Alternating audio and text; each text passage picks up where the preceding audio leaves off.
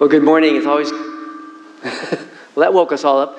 It's great to have all, us, for my, my wife and I, speak for her, for us to be here. It's always a joy to come up here and have fellowship with all of you. And uh, we look forward to it every summer. So we are blessed to be here to give you the word. And um, my ministry at Grace Community Church has, as Ted was saying, Teddy was saying, I'm involved in special needs. Obviously, many of you probably knew that. And I do a lot of other things. Uh, we have a prayer ministry, shut in ministry. I work with the, basically, my ministry would basically sum it up I work with the hurting, the elderly, the, the disabled, and those that are hurting. That's sort of the ministry the Lord uh, put me in many years ago. And it's been a blessing. Obviously, it's a challenge at times to have to deal with people that are suffering. And um, so, but I thank the Lord for the opportunity He's given me to serve in this, in this amazing, amazing ministry at Grace Community Church. So, this morning I'm going to be teaching again on suffering. I think every time I come here, usually I'm talking about suffering or, or disability. So, uh, this morning I'm going to really be talking about eight biblical principles that we need to know about disabilities and suffering. And so, we got eight points to go through. So, I'm Lord willing, I will be able to get through these. Um, I'm going to be all over the Bible as usual, so you guys have your Bibles open. Um, we're going to be everywhere, and I'll try to uh, make sure to let you know when, when I, I go to a scripture and we ought to read along with me. We won't have, be able to read them all together, but um, I just hope that this, at the end of the day, this message will be encouraging to you. Because we do live in difficult times. We live in difficult times. And it can be, it can be all encompassing. I get phone calls every week at my church that um, people are struggling with sleeping. They're worried, they're anxious about our world. Um, they're afraid, uh, fearful. So we do live in trying times. And during those trying times, it's, it's difficult to sometimes wonder what God is doing here and if God is really in control of all this. Those are the questions that I get a lot of. Where is God in all this? And, you know, there have been debates for years on how evil and the consistent, powerful, loving God work together. How does that work together where we have evil, we live in an evil, wicked world, sinful world, and yet we have a loving, all powerful God? And I think those are discussions that I get on the phone a lot. Why, why is God doing this? Why is He allowing my husband to have cancer? Uh, why did I lose my job? Why am why this? And we can do those things, and we can we can begin to struggle with trusting God. Our faith is put to a test at times. Uh, we can complain. Uh, we can really. Uh, I think it's, it's, it's an issue really of, of our faith. I think when we live in the ages that we age we live today, I think this is where our faith is really going to be tested. And uh, you know, we've had many people the last few years leave our church during these last, especially these last three or four four years with the uh, pandemic that we had. And we don't know if they walked away from the Lord or what happened to them. You know, it's really sad. We don't know what happened to these people. You know, the Apostle Paul had a difficult life. He had roadblocks, he had disappointments, uh, he, he had confusion. He had many miles that he had to walk where there would be no invisible fruit in his ministry, no churches planted, no lives changed. His journey consisted of afflictions, hardships, distresses, beatings, imprisonments, labors, sleeplessness, and hunger. And yet he always trusted his Lord. He was a great testimony of a man that trusted God. All right, we're going to get through these principles. We'll see how far we get, if I can get through all these this morning. Number one, and I think this is where it all has to start God is sovereign. I think for me, what gets me out of bed every morning uh, is the fact that I know that God is sovereign. Things around us may look like they're falling apart, yes. Uh, but God is sovereign, He's in control. And there's not a single event in the universe that can occur without His sovereign control, and we can trust Him. His love is infinite, His power is limited, nothing can thwart it, and nothing can change it. Lamentations 3:37 we're going to start out with. Lamentations 3:37. and It says here, Who is there who speaks and it comes to pass unless the Lord has commanded it? It is not that from the mouth of the Most High that both good and ill, ill go forth. God is sovereign over both good and evil. Both good and evil. In Job 42 2, Job 42 2, God put Job through a lot. As you remember the story, Job, he lost everything. He lost his family. I think the only person he didn't lose was his wife, and his wife wasn't very encouraging to him. But Job struggled with this Through this whole book, he struggled, and he got some bad counsel from his friends also that didn't help. But the last couple chapters of the book of Job, God begins to lecture him about who he is. Job, were you there when I created you? Were you there when I created the earth? Were you there when I created? He just gave a whole lecture on his attributes and his power. Finally, in chapter 42, he answers God. He answers God here in a profound way. He says, Yes, Lord, I know that you can do all things, that no purpose of yours can be thwarted. Job finally got it. He finally understood that God is in control, even when things look insane around us and things are going crazy. God is still in control and He knows what He's doing. We should be encouraged by, as Christians about this truth. And we should be willing to acknowledge His sovereignty, even though we don't always understand the whys, like Job. Job didn't understand the whys. God doesn't make mistakes, He knows what He's doing. You may be experiencing some pain right now. You may be experiencing loss. You might be struggling with depression. You may be struggling with a lot of things right now. None of this can happen unless God has allowed it. That God has allowed it. And not only is God sovereign over willful, malevolent acts of people, but also the mistakes and failures of other people. Did another driver go through a red light and strike your car and send you to the hospital with multiple fractures? Did a physician fail to detect your cancer in early stages that could have helped? Did you end up with an uh, incompetent instructor? Do you have a job that's difficult? Your boss mistreats you, doesn't treat you well. Are you struggling financially right now? Are you wondering if you're going to make, make the bills? You have some health issues right now. All these circumstances are under the controlling hand of God, and He works them out for, in our lives for good. And I think, if nothing else, what I'm going to share with you here this morning comes out of Romans 8 28. Romans 8:28 is really what I'm what we're going to really flow out of here and I'm sure many of you are familiar with that verse. If you're not, you should memorize it. It's a good verse to know. Romans 8:28 says we know that God causes all things to work together for good for those who love God and for those who are called according to his purpose. And this is kind of what we're going to talk about this morning is how God uses good in difficult times, how he uses it for good in our lives which is amazing, but only but that's why God is so amazing. He can do things that we can't imagine.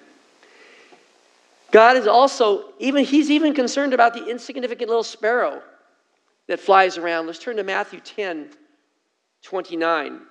Even the little sparrow, he's concerned about.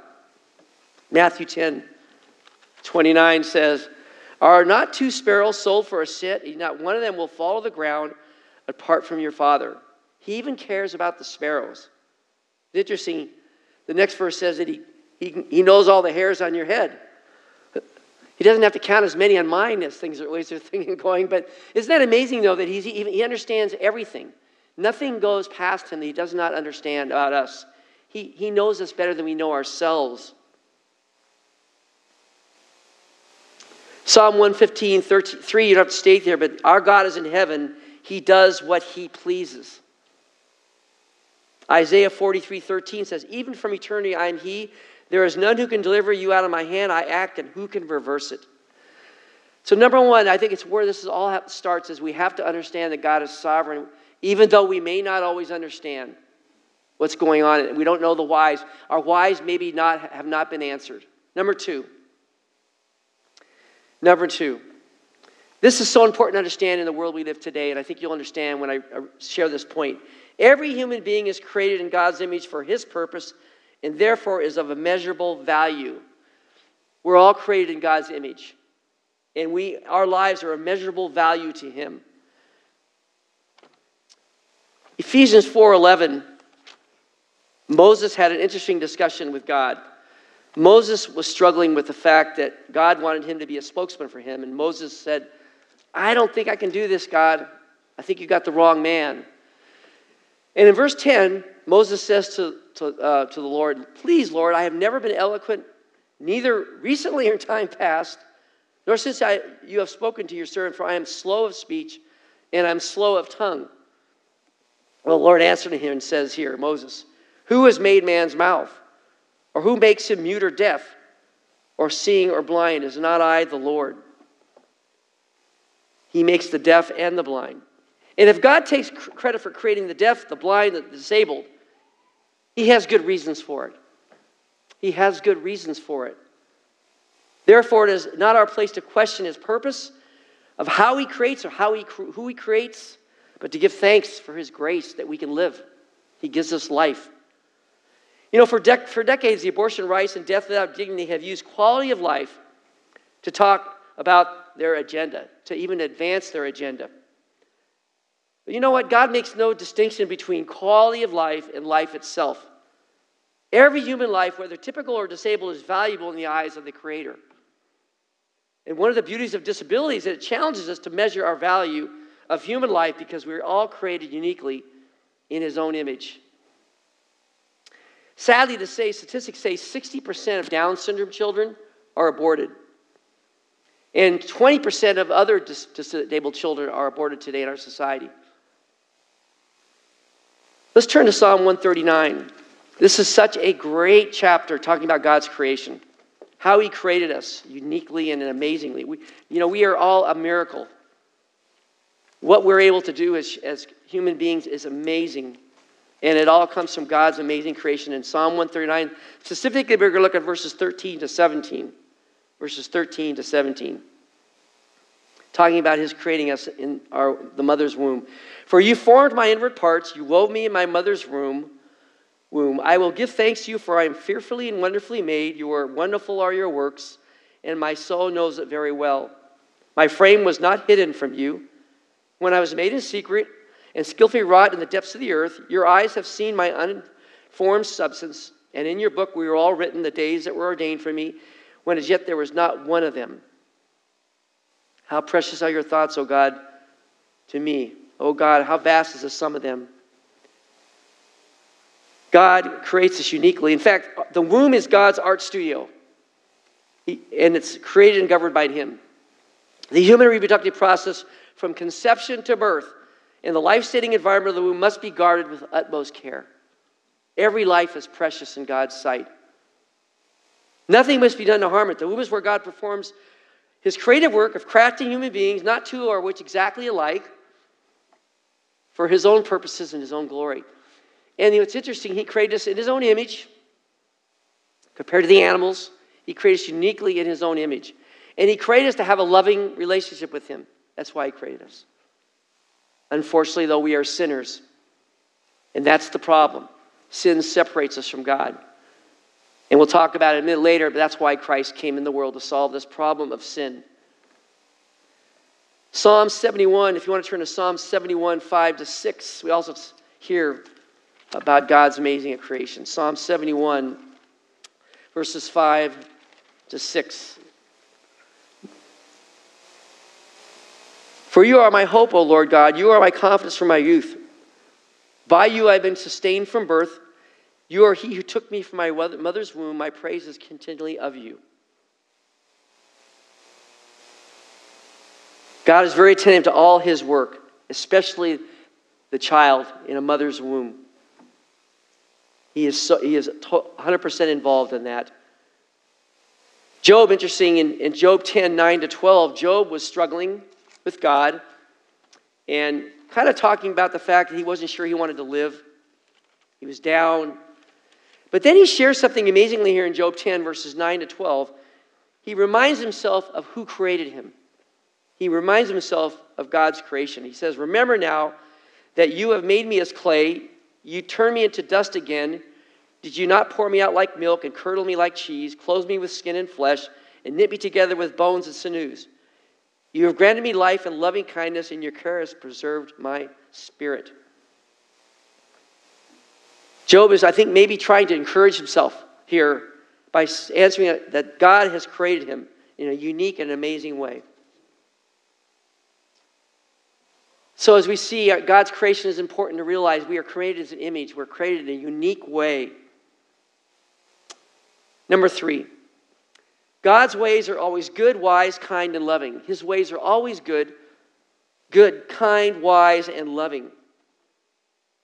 And if we will honest ourselves, sometimes we, we go through difficult times, we will question God's goodness. We might even think that God doesn't have his best interests in mind to us. We may doubt his love. Now, listen, no human can ever comprehend the full extent of God's love. We can't comprehend that. We cannot really put our arms around this. And, and, the, and His goodness to us. Every day.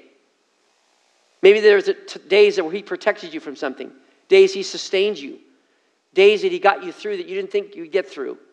How He's faithful to take care of you. He, you had food this morning. We have clothing. We have a roof over our head. Little things that we can take for granted, but that's really all God's goodness and grace to us. John MacArthur says God's goodness is that He's, he's the perfect sum, source, and standard of, of that which is wholesome, virtuous, beneficial, and beautiful. God has never stopped being good and will never stop being good, but sometimes we stop being grateful and thankful. The goodness of God is infinitely more wonderful than we can ever comprehend. Just some scriptures to drive home this. Uh, Psalm 118, 68, you don't have to turn there. It says, God, you are good and you do good. Psalm 11:4 says that God is a good God. He provides for those who fear him. He loves those who reach out to him. But let's turn to Genesis 50, verse 20. And I'm sure you remember the story of Joseph. Joseph's brothers wanted to kill him, murder him. They falsely accused him of things. Joseph had to go to prison. He had a very difficult life. But towards the end of his life, he forgave his brothers, which is amazing. Forgave them for what they had done. But he makes a profound statement here in Genesis 50, verse 20, and you should circle, circle this in your Bible or underline it. Genesis 50, verse 20. He says, As for you, you meant evil against me, talking about his brother, brothers, but God meant it for good in order to bring about this present result to preserve many alive. Joseph had wise theology here. Going down in history as a basic statement of God's sovereignty over all the affairs of men. Job got that. I mean, Joseph got that. He realized that God was sovereign over all the affairs, even the bad things that happened in his life. God used that for good. Psalm 23 6, David says, Surely goodness and loving kindness will follow me all the days of my life. And let's turn to Romans 2 4. Romans 2 4. Talking about our salvation here. Romans 2 4. This is really talking about God's general goodness, His general grace and mercy to everyone, and how He uses that to draw people to Himself.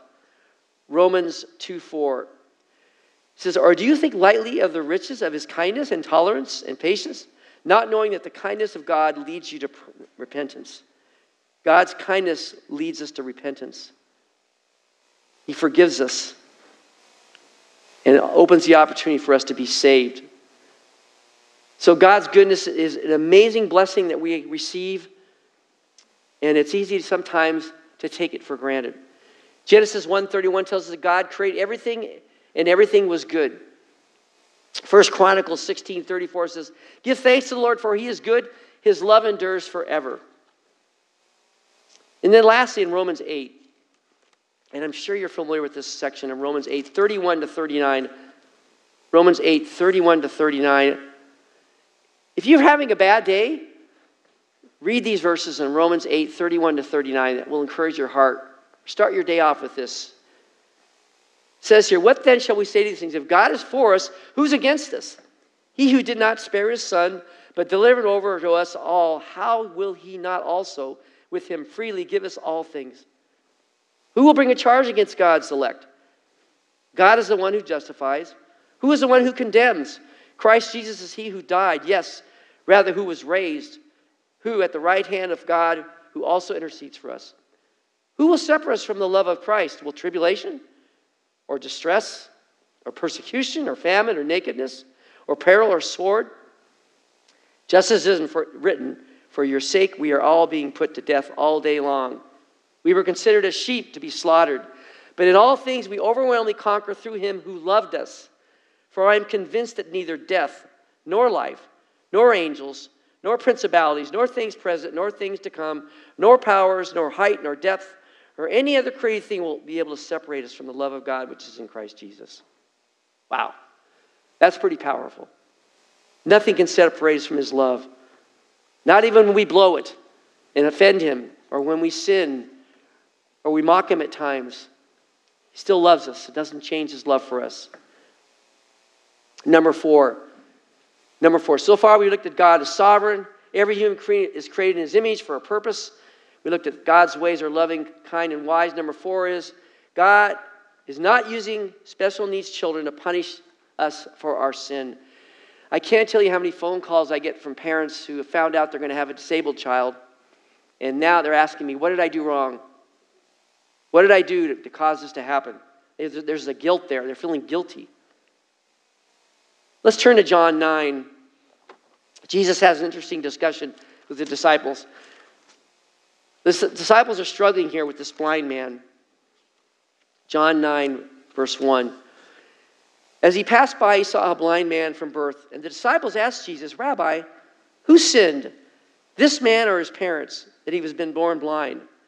Well, Jesus answered and said, It was neither that this man sinned, nor his parents, but it was so that the works of God might be displayed in him. Verse 4 says, We must work the works of him who sent me. Christ is saying here that God has brought these people into the world for a reason. And, and not, now, don't get me wrong, we live in a sinful world. Yes, we do. But we always we live in a cause and effect society, to world where we always want to blame something for something that's not right. That's something a natural char- character for us.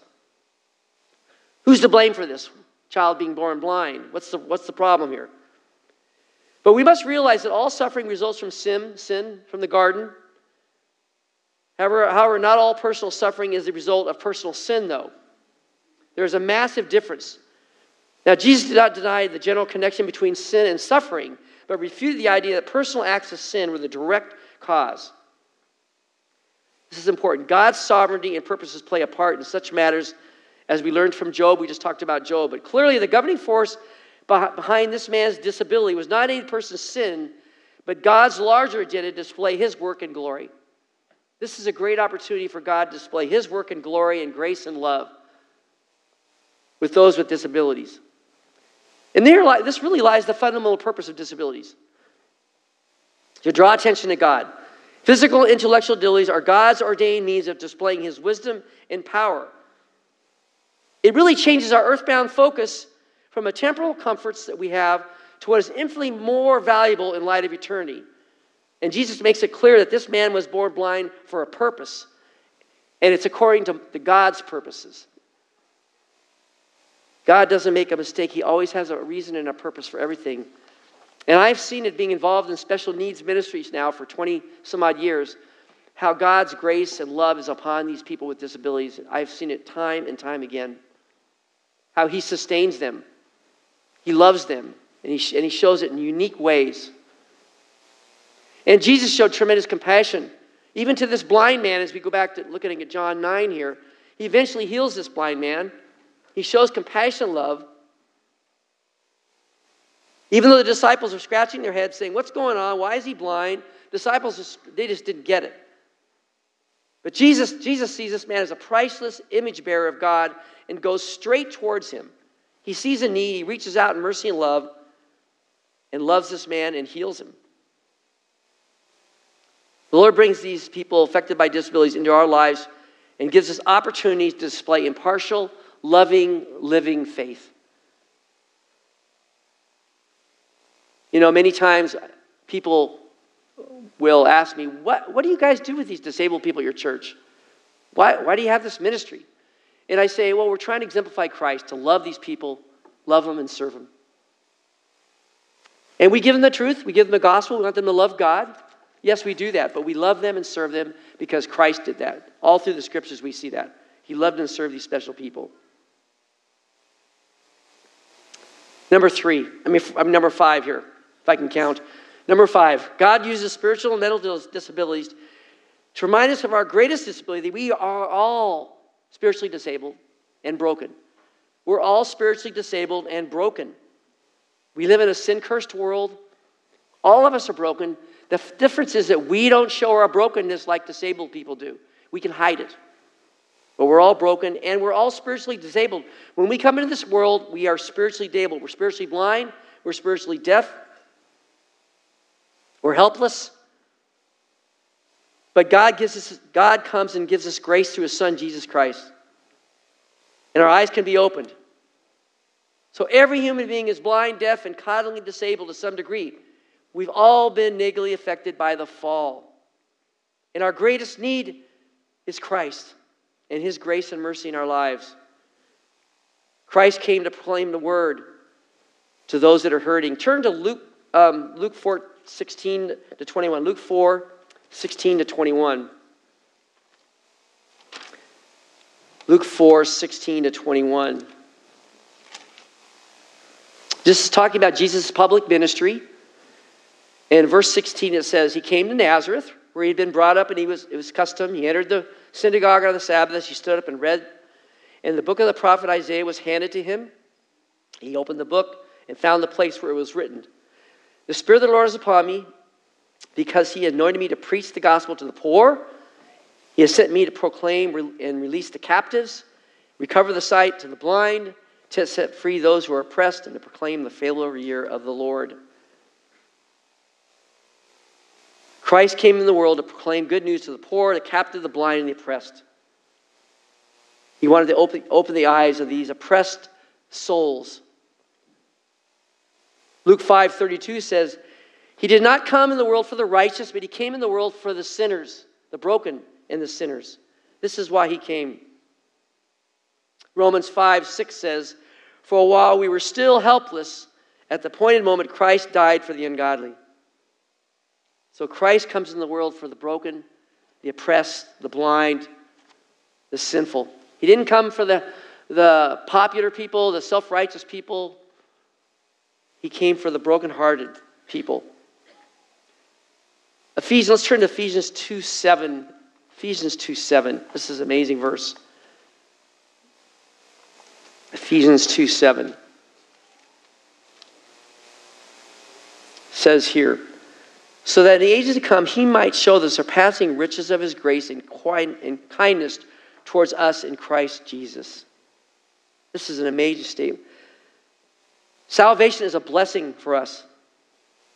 Even more the purpose of eternally glorifying God, bestowing on believers his endless, his limitless grace and kindness and save sinners such as us.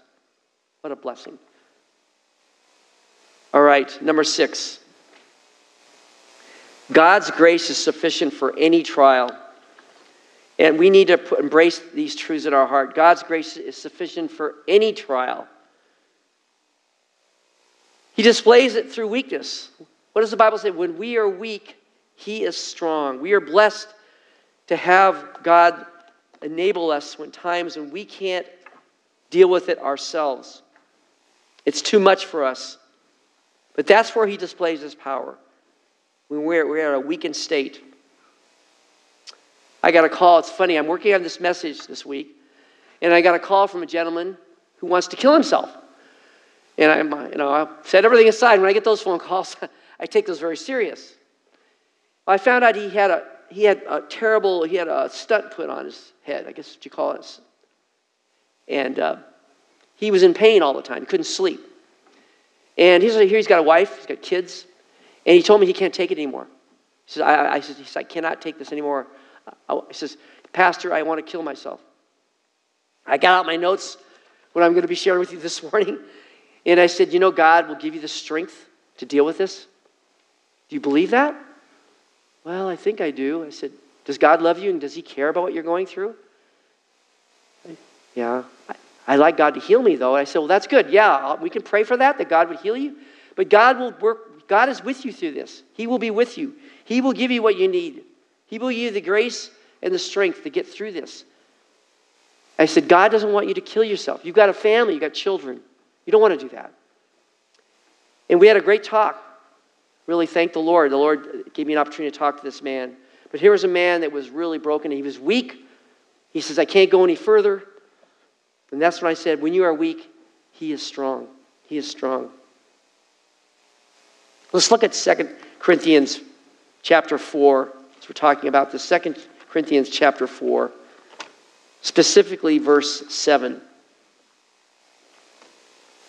Talking about weakness and strength. This is Paul talking about his ministry, the Apostle Paul.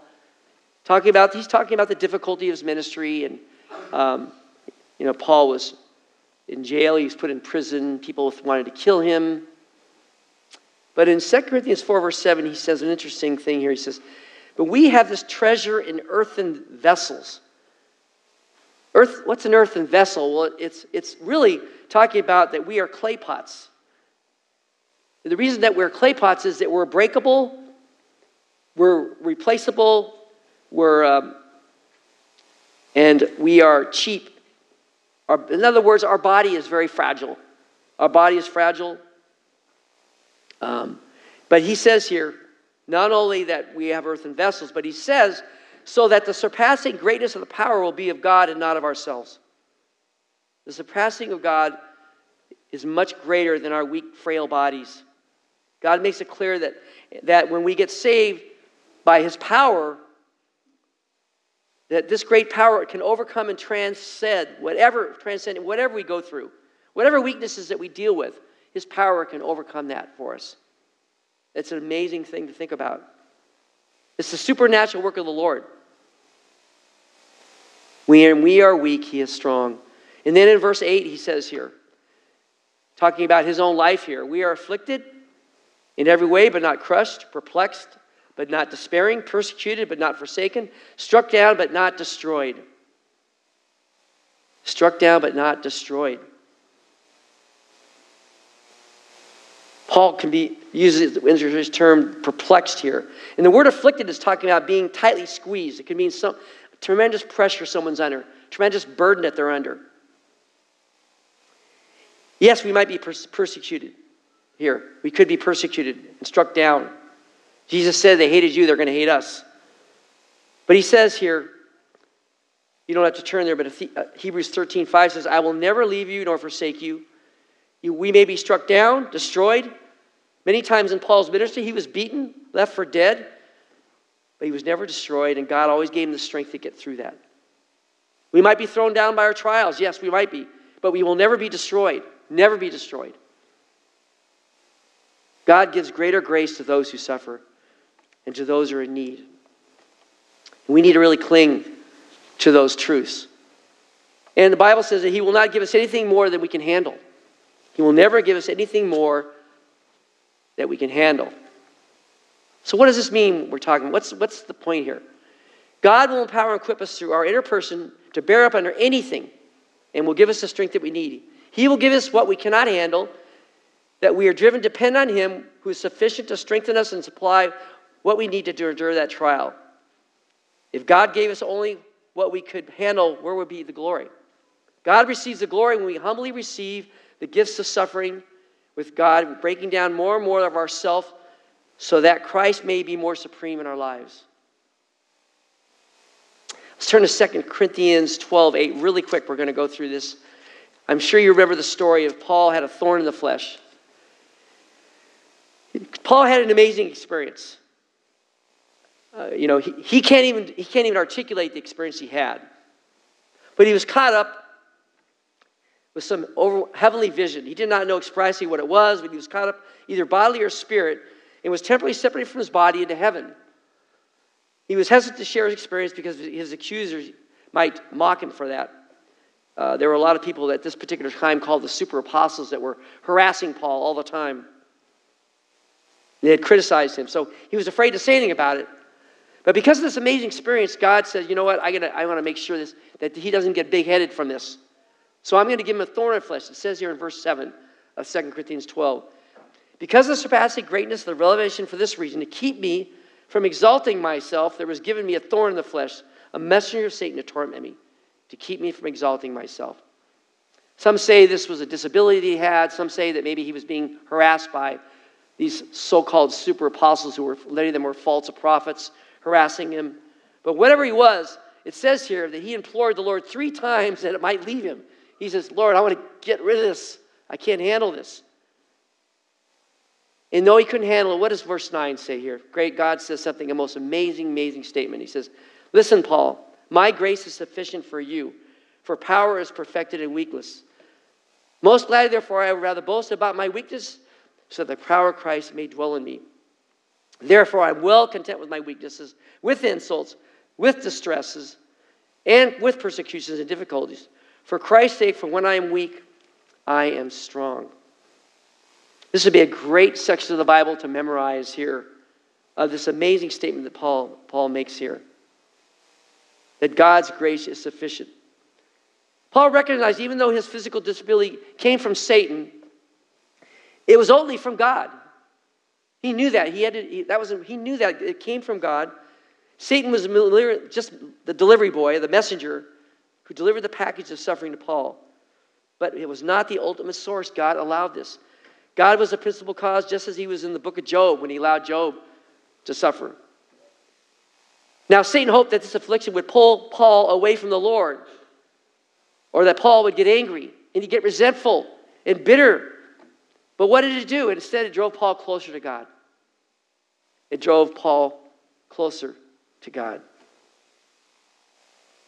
And you know, God hates pride.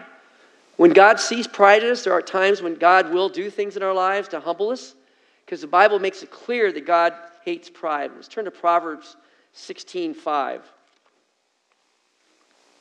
Proverbs 16:5.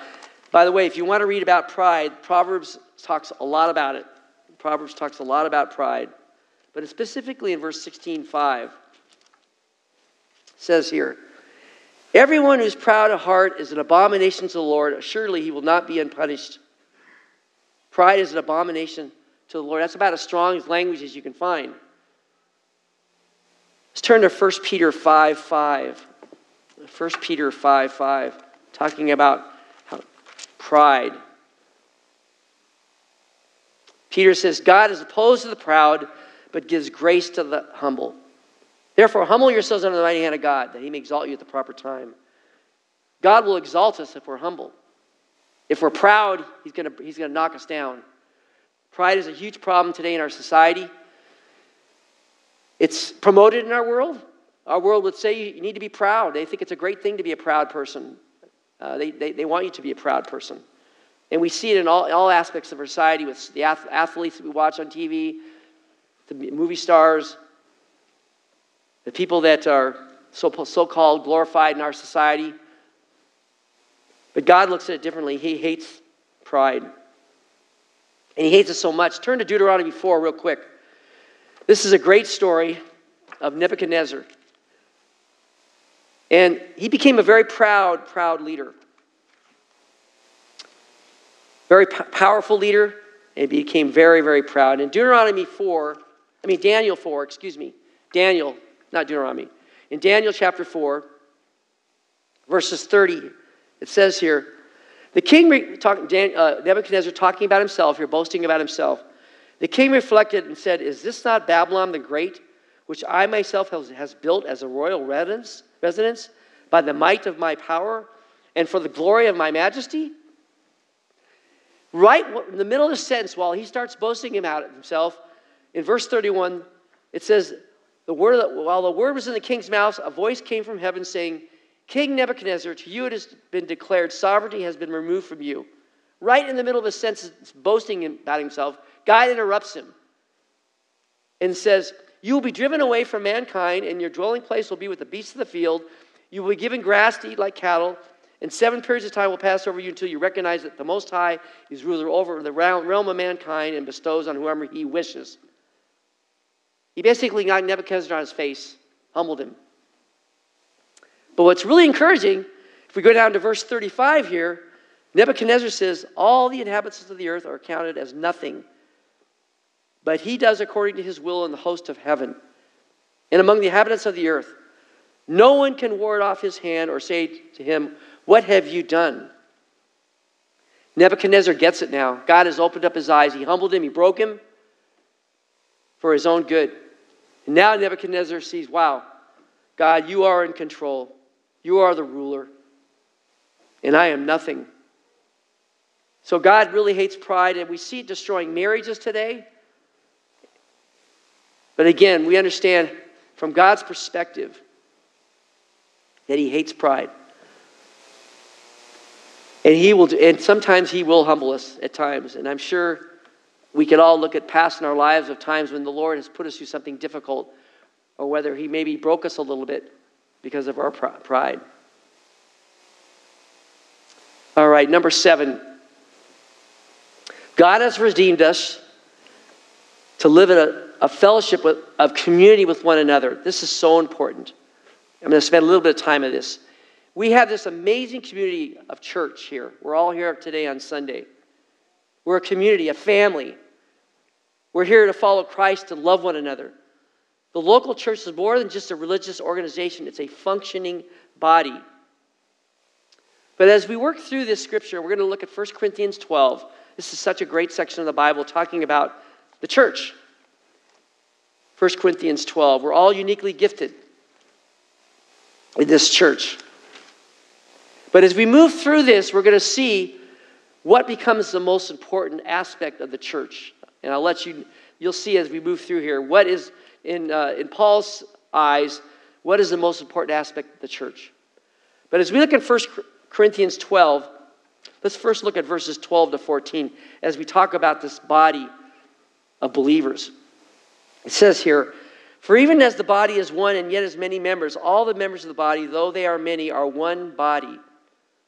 So also is Christ. For by one Spirit we're all baptized into one body, whether Jews or Greeks, whether slaves or free, and we're all made to drink of one Spirit. You know, we can, we can really look at the body of Christ as our human body. Look at it, we have 37.6 trillion cells that work together for us to function. We have 78 organs, 13 major organs that all have to function together just right for you and I to live.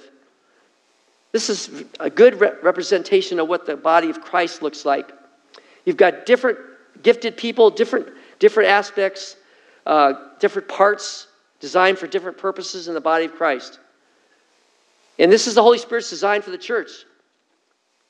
We're all different, but we're all, we're all Christians. We're all from the same body. Well, let's look at verses as we move further through this. Look, let's look at verses 15 to 16 here of 1 Corinthians 12.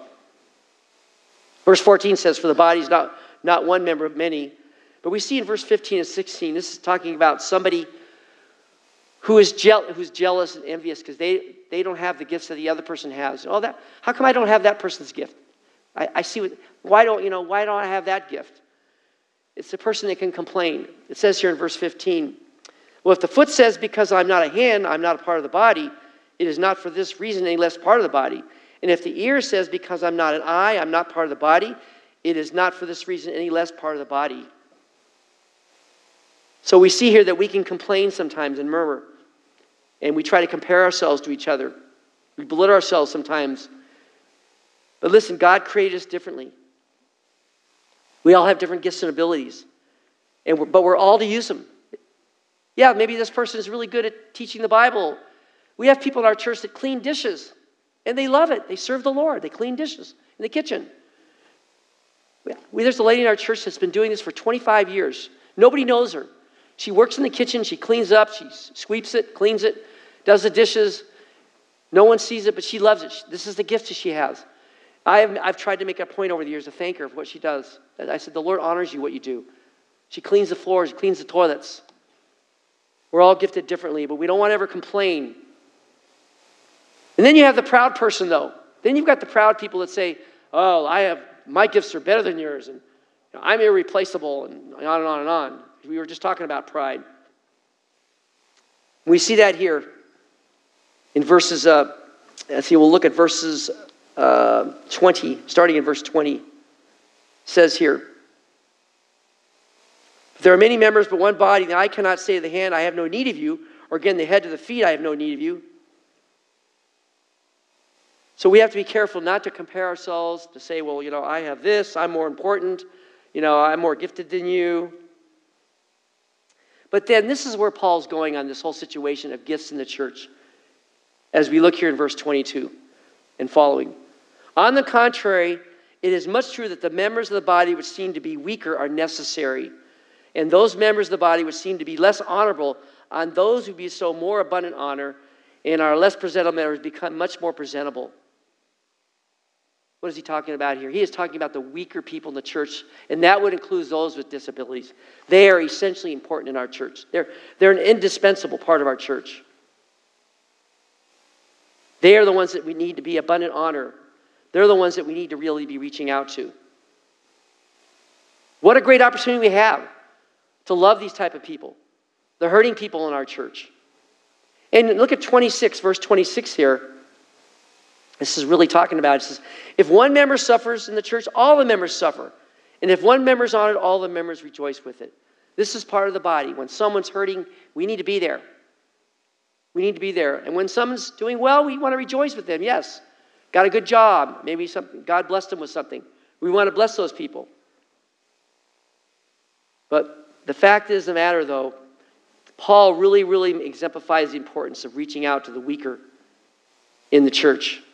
You know, Romans 12, 15 says, Rejoice with those who rejoice. And he also says, Weep with those who weep. We need to be compassionate.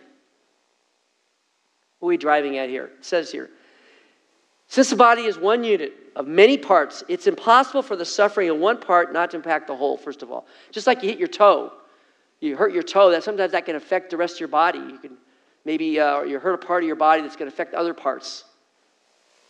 When someone's hurting in the church, we need that should be a warning sign. We should open our eyes up. Disabilities help us to remind that. That's why God brings disability people in our church or people that are hurting in our church. We are a body and we need each other. And God intentionally designed the church to include the parts that seem weaker. It's sad today that we have our, some of these image driven churches today that teach about God wants you to be healthy and wealthy and feel good. They're missing the point completely here. The church is a hospital, is what it is, of hurting people. And yet you have these churches that tell people that, yeah, you come to know the Lord, we're all going to be healthy, we're all going to feel great. And, uh, and if you're not feeling well, then it's the devil's fault. The church is a hospital of broken and hurting people. That's how God designed the church. What a blessing it is when God brings someone in our lives that is hurting or has a disability. We have a great opportunity to reach out and love these people. The design of the weak and strong together in one body is a great testimony of God's grace. We have a great opportunity to love one another with grace and acceptance. And disability teaches us to love and accept people heartily. Thank you, Lord, that you brought this person into my life that's disabled. Thank you, Lord, for that. So, disability should remind us that we are all the same. Yes, we're all hurting in different ways, our sinful hearts are equally in need of the grace of God. That's no different there. And we all need a loving community. We all a sense of belonging. We all need to love one another. The, what, the Bible is filled with one another's in church. Love one another, care for one another, pray for one another. But when we see the dip, disabilities through the eyes of Christ, we believe that the weak members of the body are more important and indispensable. We see disability ministry as not a separate ministry, but a, a normal opportunity for the outworking of biblical love in the local family of God. We embrace human weakness as a way it shows the working of God's strength and grace.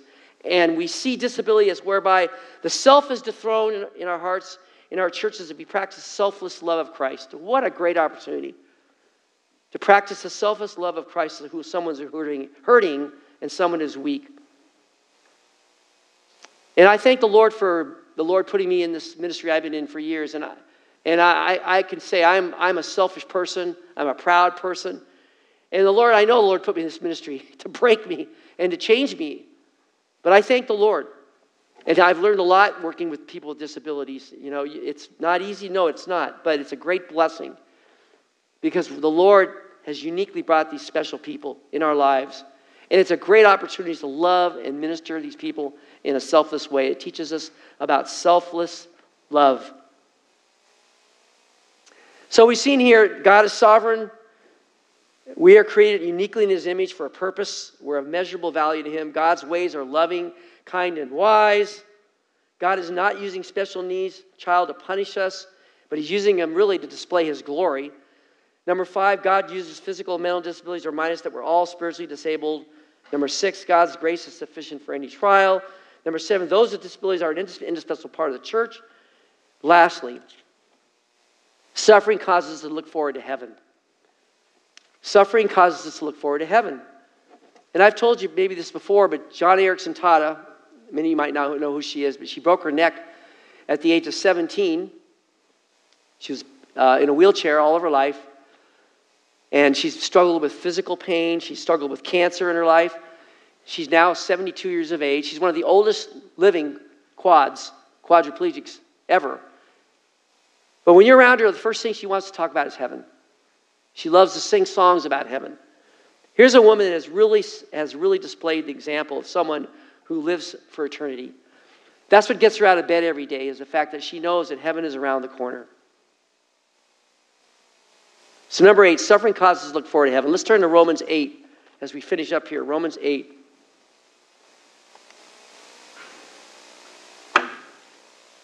Specifically, verse 18 says here For I consider that the sufferings of this present time are not worthy to be compared with the glory that is revealed to us.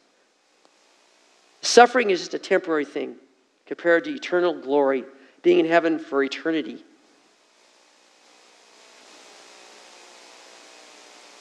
Yes, it's not fun when we're in the middle of a difficult time, but it's for a time.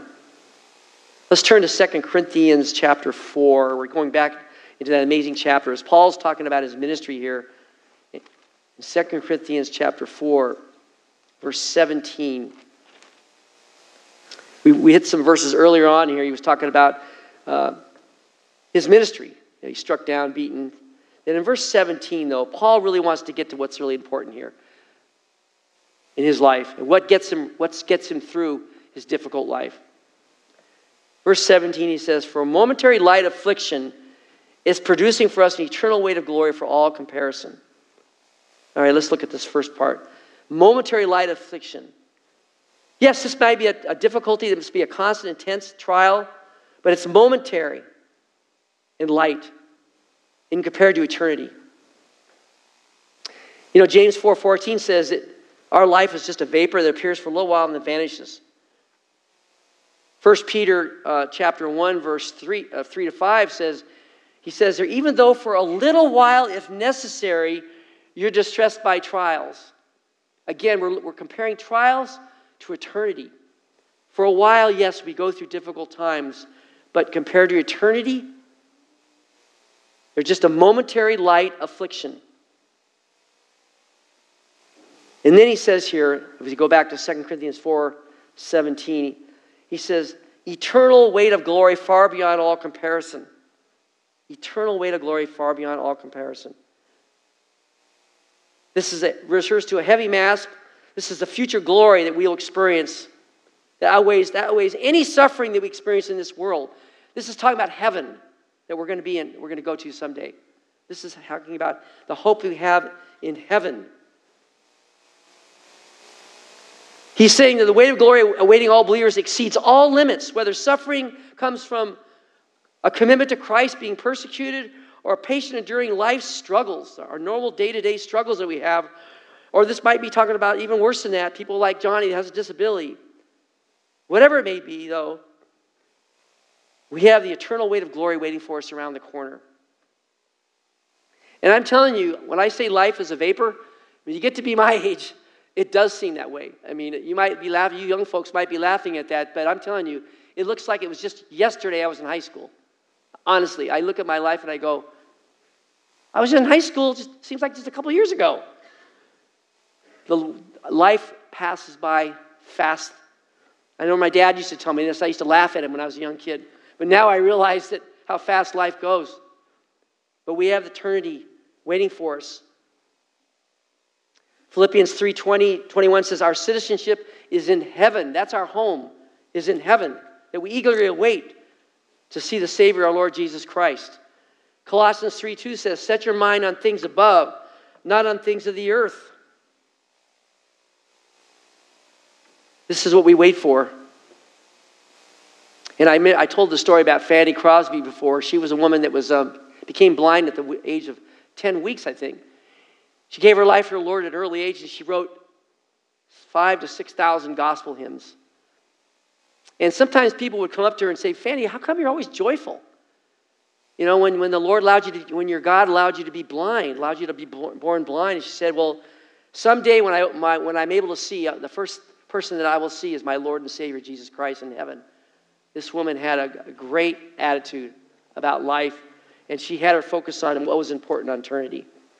I want to close with a story by, uh, by a young lady by the name of Cindy. She had cerebral palsy. And this woman loved the Lord, and she had her fo- focus on eternity. And I'll read the story that Joni Eareckson taught, taught us shares this story. It was a talent night at one of our Joni and Friends family retreats. And Cindy, a young woman with cerebral palsy, was the last one scheduled to perform. Cindy's mother pushed her daughter in the wheelchair out onto the platform. Cindy, she told us, had been working hard all week on her, on her favorite song, Amazing Grace. Several of us looked at each other and said, We all looked at Cindy and said, How's this going to work? Because of her disability, she can't speak. Then her mother walked off stage and left Cindy alone on the stage.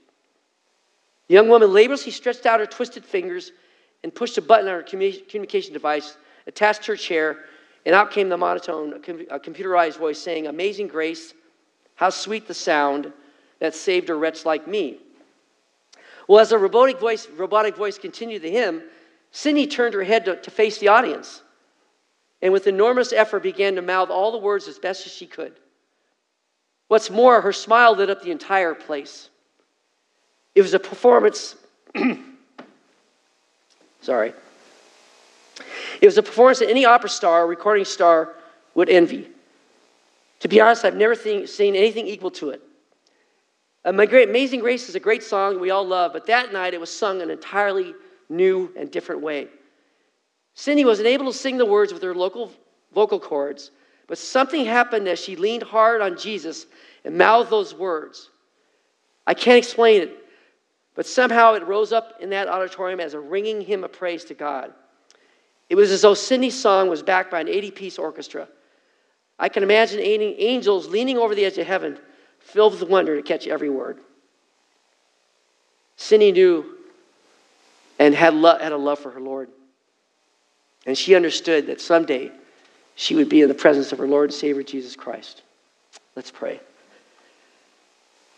Father, we do appreciate people such as Cindy who have had difficult lives can't imagine living a life of cerebral palsy.